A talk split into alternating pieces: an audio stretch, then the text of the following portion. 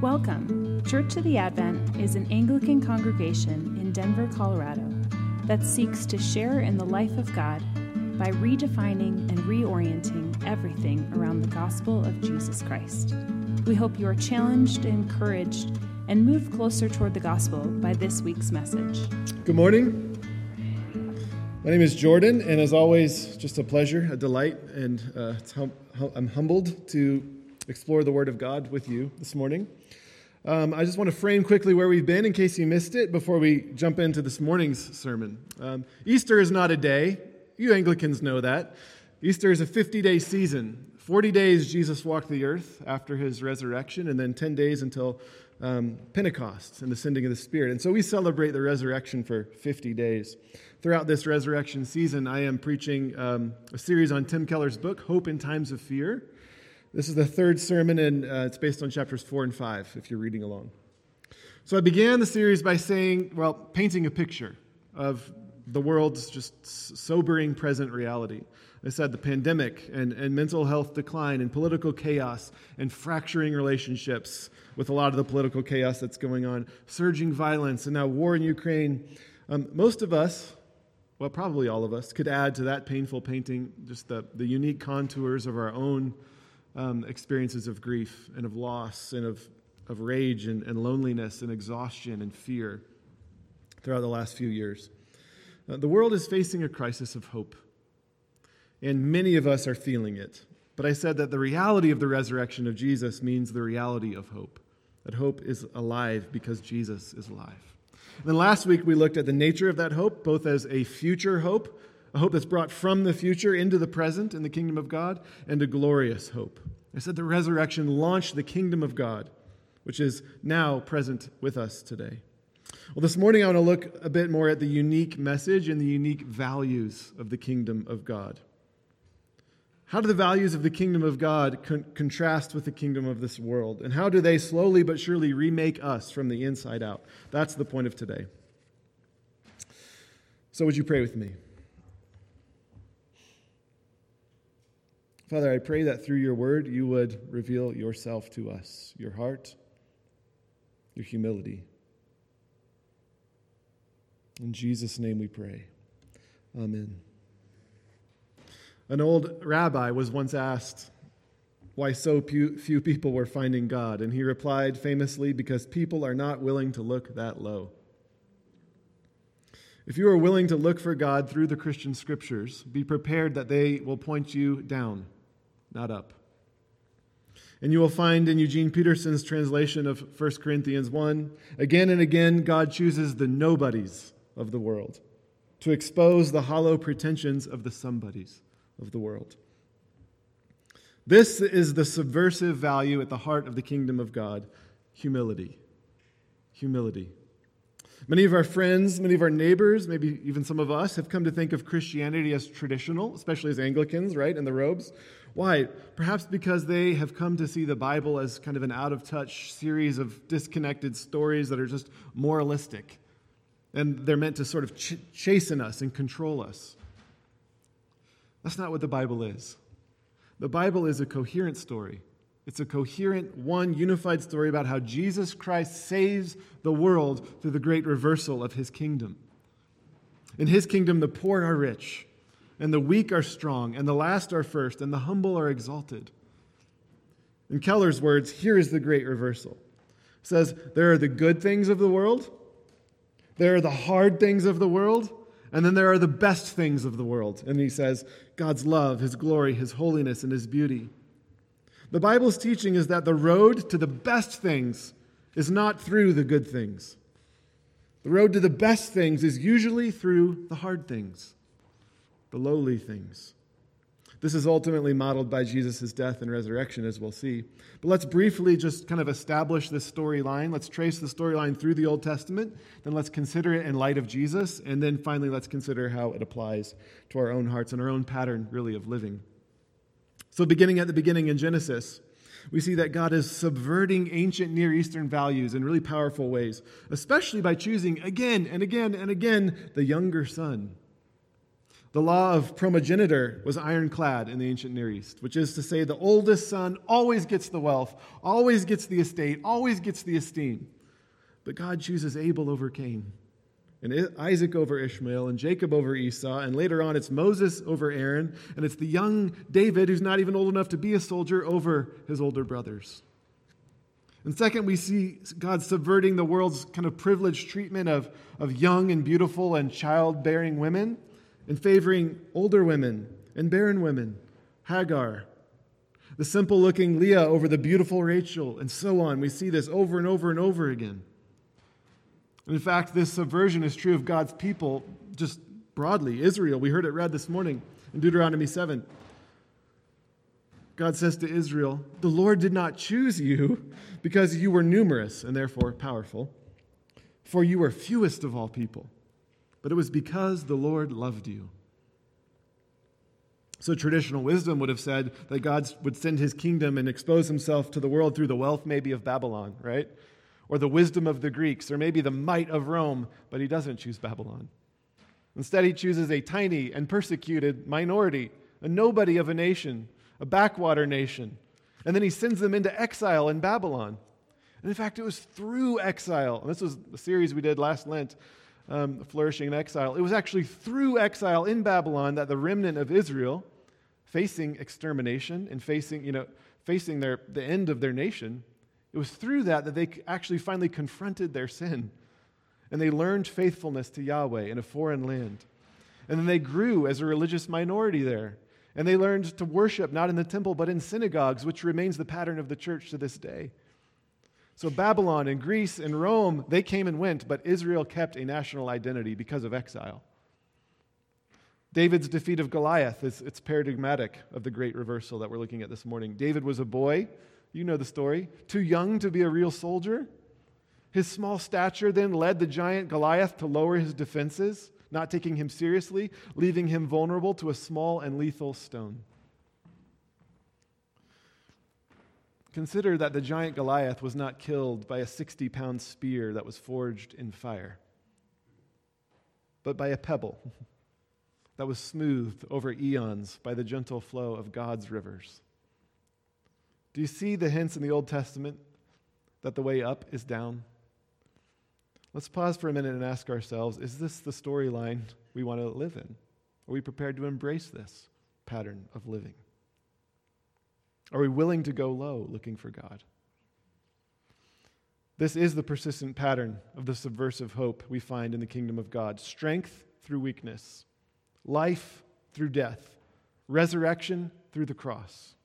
Again and again, God saves not despite weakness, not despite of it, but through weakness, through it. Why?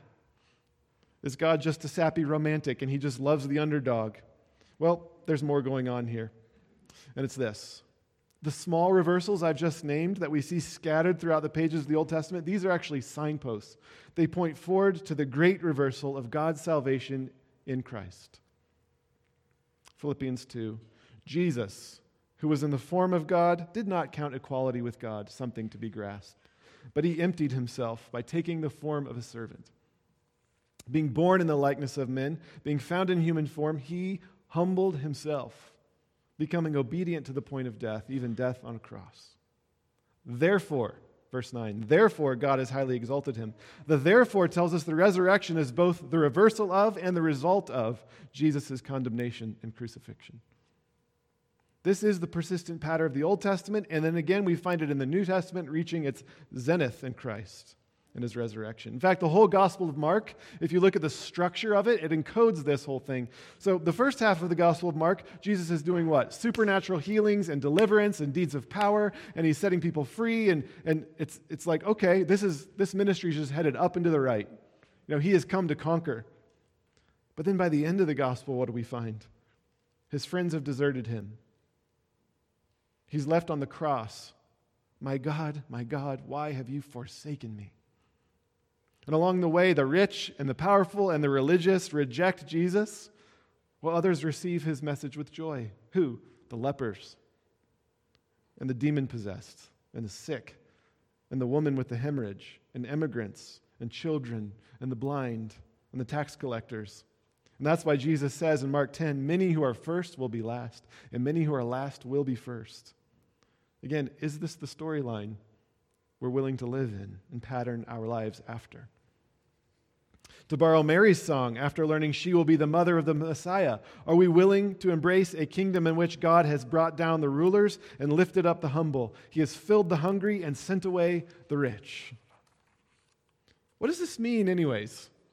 It's hard to quote that verse without without at least doing a little bit of uh, explanation. This is not a categorical statement that God promotes the poor because they're poor and demotes the rich on principle without exception. God will save people from every class. He will save powerful people, yes. Nevertheless, the subversive, upside down gospel of grace does tend to find fertile ground in the hearts of the poor and not in the hearts of the privileged and powerful. Why? Because it threatens our self image it says, You are lost. You are a sinner. Even your best deeds, even your, your greatest accomplishments have a stain of selfishness. You are not rich. You are poor. You are not powerful. You are weak. And you desperately need the wealth and the power of God, which can only, only, only come as a gift through his unmerited grace. And the rich have a tendency to say, No, thank you. I don't take handouts. And the poor have a tendency to say, like Mary, my soul magnifies the Lord. One historian summarizes how the Roman world, the culture that the early church encountered, viewed the values of strength and weakness. He says, Ideas of universal human dignity were almost all but non existent, and large swaths of the population were seen as inherently worthless. And you know, to this day, our, our culture is actually sort of riding on the coattails of Christendom, which, which actually brought this value into the world that people are not inherently worthless, they're inherently dignified, made in God's image. They've taken Christ mostly out of the equation, but this is a deeply biblical belief. Everyone has dignity and value. And the Roman world thought that was insane. Weak members of society were objects not of compassion, but of derision. More than most, Romans lionized strength over weakness, victory over defeat, dominance over obedience.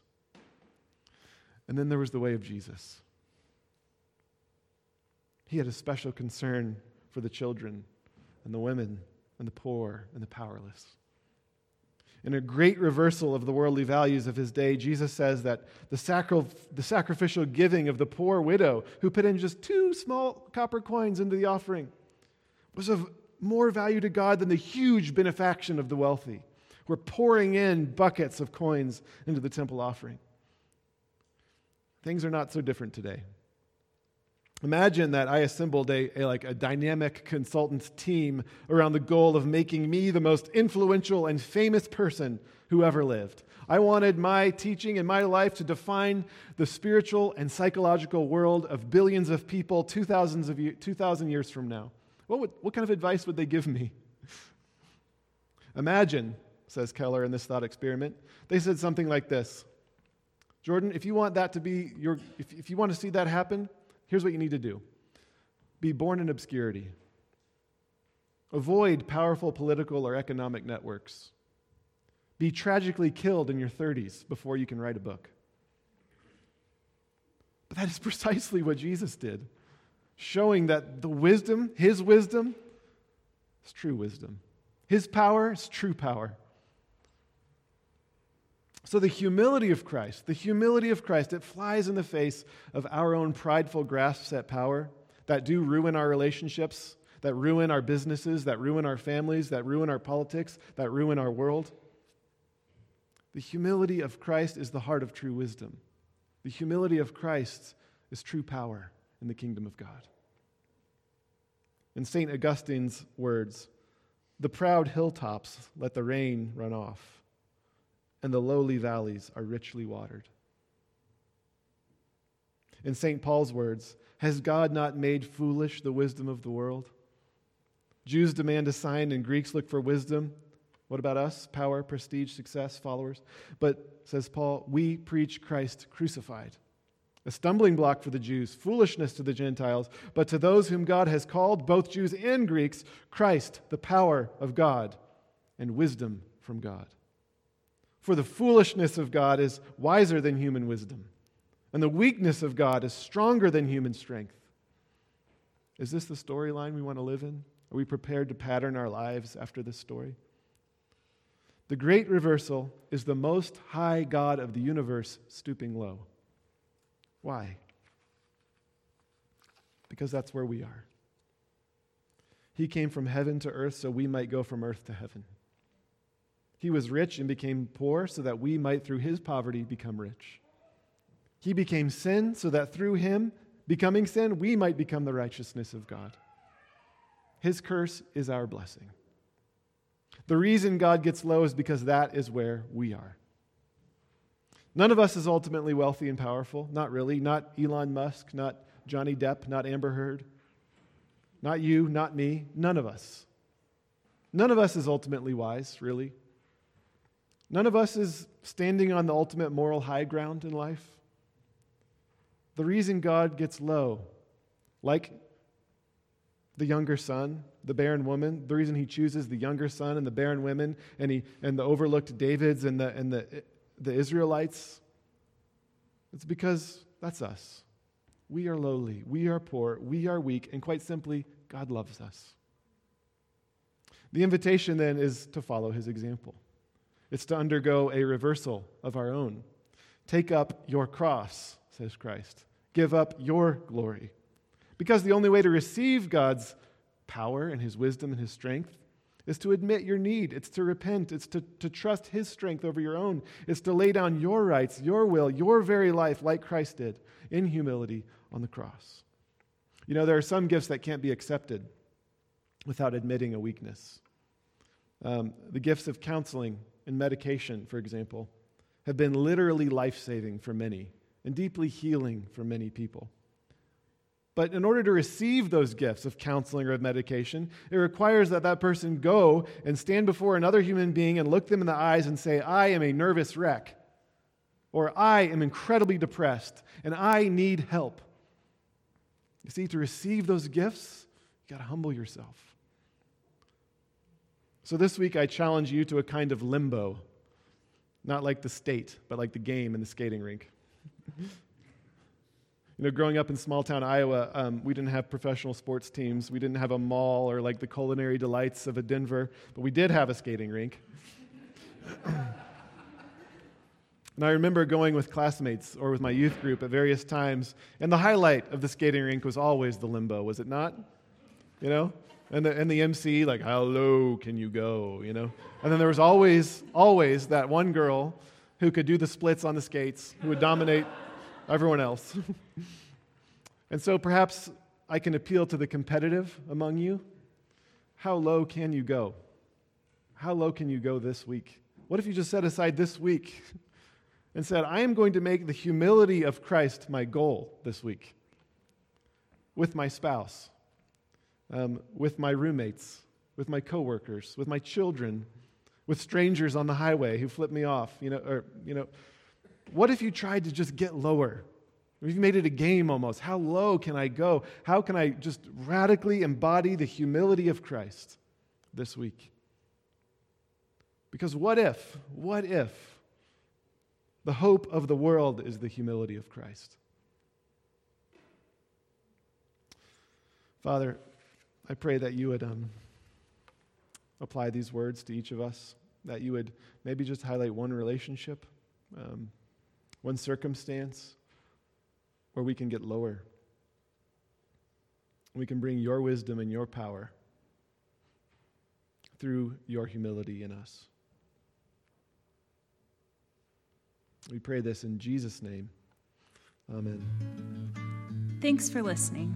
We encourage you to take a moment to reflect on what God might be saying to you through what you just heard. For questions, additional information, and resources, please visit adventdenver.com.